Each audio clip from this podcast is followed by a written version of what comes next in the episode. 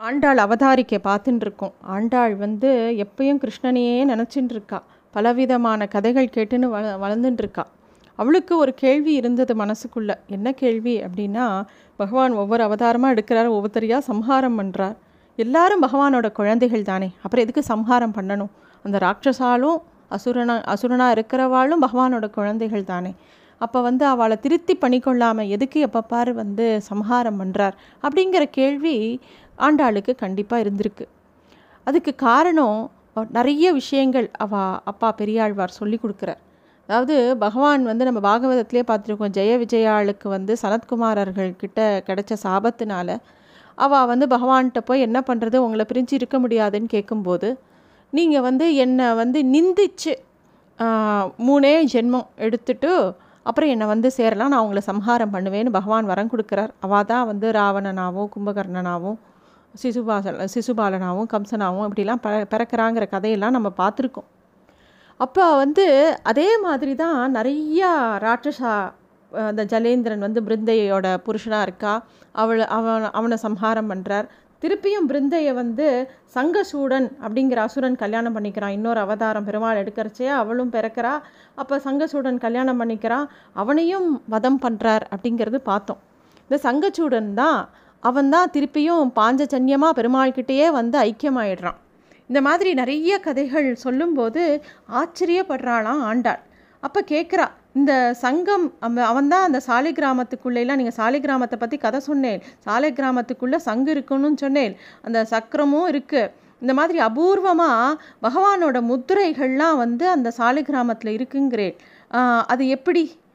சில சாம சாலை கிராமத்தில் ராமர் பாதம் இருக்கும் சில சாலை கிராமத்தில் நரசிம்மர் முகம் இருக்கும் அப்படிலாம் சொல்லியிருக்கேன். அது எப்படி ஒரு தேர்ந்தெடுத்த சிற்பி மாதிரி செதுக்கின மாதிரி அந்த முத்திரை இருக்கும்? அது எப்படி முடியும்? அப்படின்னு அவள் கேட்கவும் ஆழ்வார் சொல்கிறாராம் அவளுக்கு கதையாக அது வந்து அது எல்லாமே பகவானாலேயே பண்ணப்பட்ட சாலை கிராமங்கள்.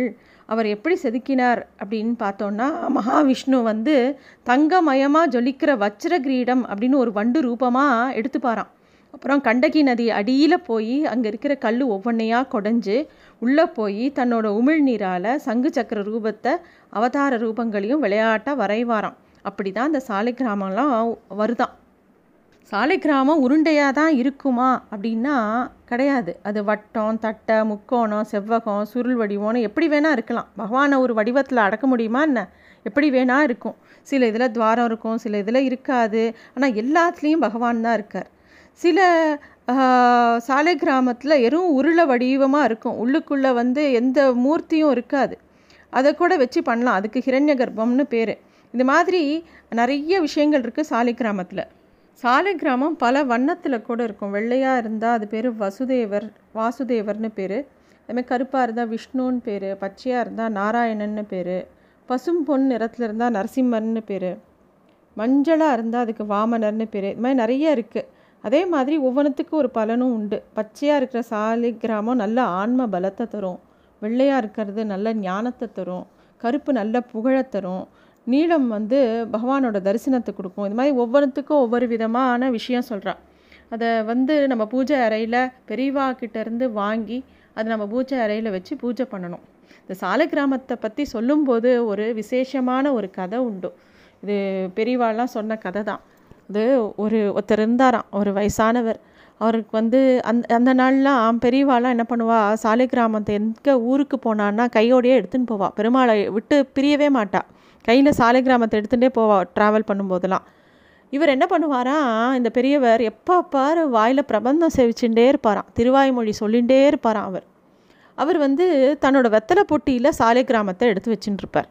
அவர் வந்து அவருக்கு கண் வரது சரியாக தெரியாது. கொஞ்சம் மங்களாக இருக்கும் வயசாக எடுத்து அவர் வந்து திருவாய்மொழி சேவிச்சுட்டு இருப்பார் அப்பப்போ வெத்தலை போட்டுப்பார். வெத்தலை போட்டுக்கும் போது சில சமயம் பாகுக்கு பதிலாக அந்த சாலை கிராமத்தை எடுத்து வாயில் போட்டுருவார் அப்புறமா கடிச்சு பார்த்துட்டு ஐயோ அது சாலை பெருமாள்னா அப்படின்னு சொல்லிட்டு எடுத்து திருப்பி அந்த டப்பாக்குள்ளே போட்டுருவார் இதை பார்த்து இன்னொருத்தருக்கு ரொம்ப என்னடா இது பெருமாளை தூக்கி வாயில் போட்டு எச்ச பண்ணிட்டாரே அபச்சாரப்படுறாரே இவ்வளோ பெரிய ஞானி இவர் இப்படி பிரபந்தம் சேவிக்கிறார் பகவானையே நினச்சின்னு இருக்கார் அப்படிப்பட்டவர் இந்த சாலை கிராமத்தை எடுத்து எடுத்து வாயில் போட்டு எச்ச பண்ணுறாரே அப்படிங்கிற மாதிரி தோணி அவரை கூப்பிட்டு பெரியவரே நீங்கள் வந்து இந்த மாதிரி இதை எடுத்து எடுத்து வாயில் போட்டுக்கிறேன். நீங்கள் ஒன்று பண்ணுங்க. நான் அதை அலம்பி தரேன். ஒரு இன்னொரு டப்பா தரேன். அதில் போட்டு தனியாக வச்சுக்கோங்க. இதோட கலக்காதீங்கோ. நீங்கள் இந்த வெத்தலை பொட்டியில் வைக்கிறதுனால தானே எடுத்து எடுத்து வாயில் போட்டுக்கிறேன்னொடனே அவரும் அவருக்கும் சரின்னு பட்டது. ஆமாம் ஆமாம் நான் தப்பு தான் பண்ணுறேன் சரி இதில் போட்டுக்கிறேன்னு சொல்லி இன்னொரு டப்பாவில் போட்டு வச்சுட்றேன். அன்னைக்கு இந்த மாதிரி பிரித்து வச்சாரே பெரியவருக்கு நல்லது பண்ணுறேன்னு அவரோட சொப்னத்தில் பகவான் வந்தாராம். வந்து சொன்னானா என்னப்பா இப்படி பண்ணிட்ட? நான் எவ்வளோ சந்தோஷமாக அவரோட வாயில் இருந்தேன். திருவாய்மொழி சொன்ன வாய் அது. அந்த எச்சலில் நான் அவ்வளோ சந்தோஷப்பட்டேன். வாயில் பிரபந்தம் சொல்லிகிட்டே இருக்கார் அவர். அந்த வாயில் என்ன அவரோட எச்சல் என் மேலே படுறது எனக்கு அவ்வளோ சந்தோஷமான விஷயம். தயவுசெய்து என்னை கொண்டு போய் திருப்பியும் அந்த வெத்தலை பொட்டிலேயே சேர்த்துரும் அப்படின்னாராம். அப்போ தான் அவருக்கு புரிஞ்சுதான் தான் எவ்வளோ பெரிய தப்பு பண்ணிட்டோன்னு. அவர் போய் திருப்பியும் அந்த பெரியவர்கிட்ட அந்த வெத்தலை பொட்டிலேயே வச்சுக்கோங்க பெருமாள் ரொம்ப சௌக்கியமாக உங்ககிட்டயே இருக்கட்டும் அப்படின்னு சொல்லி கொடுத்துட்டு வந்துடுறார். இந்த மாதிரி ரொம்ப விசேஷமான ரொம்ப உருக்கமான ஒரு கதை உண்டு. ஆண்டாளோட நாச்சியார் திருமொழியில் ரொம்ப அழகான பாசுரங்கள்லாம் அவள் பாடியிருக்கான்னு பார்த்தோம். போன தடவை பார்க்கும்போதே மன்மதனை நோக்கி முதல்ல பத்து பாட்டு பாடுறா உடனே பகவான் வராரான்னு பார்க்குறா. வரலன்னொடனே தோழிலாம் கேலி பண்ணுறா என்னமோ நீ பாடினவுடனே ஓடி வந்துடுவார் நீ ஏன் யாரும் வரக்கானுமே அப்படின்னவுடனே அவள் வந்து மனசு கொஞ்சம் கிளேசமாக இருது அவளுக்கு. என்னடா இது? வரலையே அப்படின்ட்டு. எப்பயுமே நமக்கு மனசு கொஞ்சம் சஞ்சலப்பட்டால் நம்ம என்ன பண்ணுவோம்? நம்ம மனசை ஏதாவது ஒரு வேறு ஒரு விஷயத்தில் ஈடுபடுத்தணும் அப்படின்னு நினைப்போம். அது மாதிரி ஆண்டாலும் சரி வேறு ஏதாவது பண்ணலாமே அப்படின்னு சொல்லிட்டு கோலம் போட்டு பார்க்குறா. கோலம் போட்டு பார்க்கும்போது சரி ஒரு கோலத்தை உட்காந்து போடும்போது நமக்கு அதோட எப்படி இரு வந்திருக்குன்னு தெரியாது. எழுந்து நின்னா தான் நமக்கு தெரியும். அது மாதிரி எழுந்து நிற்கிறதுக்குள்ளே குட்டி கிருஷ்ணன் வந்து அதெல்லாம் அழிச்சுட்றானான் அது வந்து ஆண்டாளுக்கு கோபமாக வருது. அவன் சொன்னது என்னடா அநியாயம் பண்ணுற நீ? நான் இட்ட கோலத்தை அழிக்கிறியே நியாயமாக இது? சகசிரநாமத்தில் ஸ்தோத்திரம் பண்ணப்படுற நாராயணனா நீ? உன்னை போய் விவாகம் பண்ணிக்கணும்னு யோசிச்சுட்டு இருக்கேனடா நன்னா இருக்கா நீ பண்ணுறது நான் வந்து நான் போட்ட கோலம் நன்னா இருக்கான்னு பார்த்து திருப்தி அடையிறதுக்குள்ளே அழிச்சிட்டியே நீ அப்படிங்கிற மாதிரி அவள் அடுத்த பா பாசுரங்கள் பாட ஆரம்பிக்கிறாள் அதில் ரொம்ப அழகாக சொல்கிறா இது ஒன்னோ ஒன்றை சொல்லி கொடுத்தோம் இல்லை இது உன்னோட சுபாவம். நீ வந்து ரொம்ப அழகான குழந்தையா ஆளில மேலே அப்படியே தூங்குற மாதிரி இருக்க. உனக்கு வேலையே என்ன? எப்போ பாரு எதையாவது சிருஷ்டி பண்ணணும். இந்த பிரபஞ்சத்தெல்லாம் சிருஷ்டி பண்ணணும். எல்லா குழந்தைகள் பேரன்கள் எல்லாரையும் அங்கே உருவாக்கணும். பிரம்மாண்டமான ஒரு சம்சாரத்தை எல்லாத்தையும் பண்ணுவ. அப்புறம் நீயே பிரளயம்னு சொல்லி எல்லாத்தையும் அழிச்சுட்டு எல்லாத்தையும் உன் கர்ப்பத்தில் வச்சுப்ப. இதுதானே உனக்கு வேலை? அதே மாதிரி அப்படிப்பட்ட உனக்கு இந்த கோலத்தை அழிக்கிறது ஒரு பெரிய விஷயமா? அப்படின்னு பாடுறாளாம். ஆண்டாளுக்கு எப்பயும் கிருஷ்ணனை பற்றியே நினப்பு. அவளுக்கு அதுவும் எப்போ பார் ஏக்கம் கோபிகைகள் எப்படிலாம் கிருஷ்ணர்கிட்ட பேசியிருப்பா? எப்படிலாம் பழகியிருப்பா?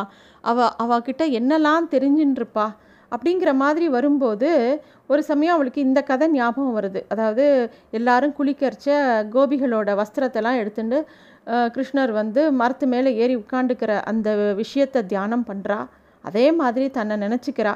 அந்த எல்லா வஸ்திரத்தையும் கிருஷ்ணன் எடுத்துட்டு புங்க மரத்து மேலே ஏறிட்ட மாதிரி அவள் தியானம் பண்ணிக்கிறா. அப்போ தான் கோழி அழைப்பதன் முன்னம் குடைந்து நீராடுவான் போந்தோங்கிற பாசுரத்தை பாடுறா.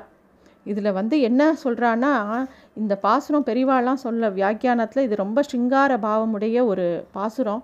இதில் வந்து எப்படி நம்ம வந்து பெருமாளை பிரார்த்திக்கணும் அப்படிங்கிற கிரமம் சொல்லப்பட்டிருக்கு இதில் அப்படிங்கிற விஷயத்த சொல்லி கொடுத்துருக்கா பெரிவாலாம் அதே மாதிரி ஒவ்வொரு விஷயமா ஆண்டாள் கே வஸ்திரத்தை கொடு அப்படின்னோடனே இன்னும் ரெண்டு க ரெண்டு கிளை மேலே ஏறி உட்காந்துக்கிறாராம் எங்கேயாவது கையில் இருந்து பிடுங்கின்றுவாளோ அப்படின்னு.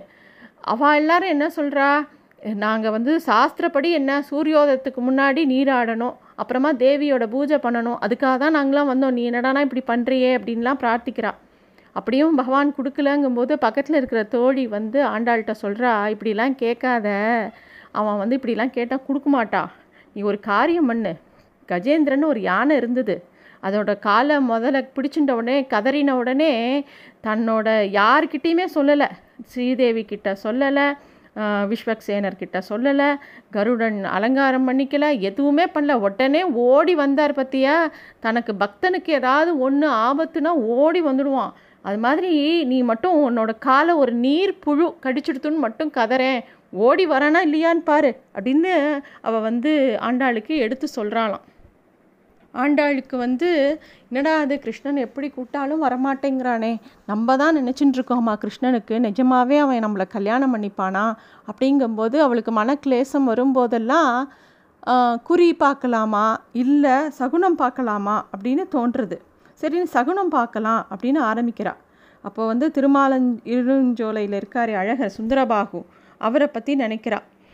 எல்லா பெரிய மகான்களாலும் சேவிக்கப்படுற பகவானை நான் அடைய முடியுமா அப்படின்னு கேட்குறா அப்போ வந்து அவள் சகுனம் பார்க்கறச்ச அந்த சகுனம் நல்ல விதமாக தெரியறது. அதே மாதிரி திருவேங்கடத்தில் இருக்கிற பெருமாளை பற்றி நினைக்கிறா திருக்கண்ணபுரத்தில் இருக்கிற பெருமாளை பற்றி கிடைக்கிறா அவளோடையெல்லாம் சேர முடியுமான்னு நினைக்கிறா. எல்லா சமயமும் கை கூடுறது சேர்றது நல்ல சகுனம் கிடைக்கிறது.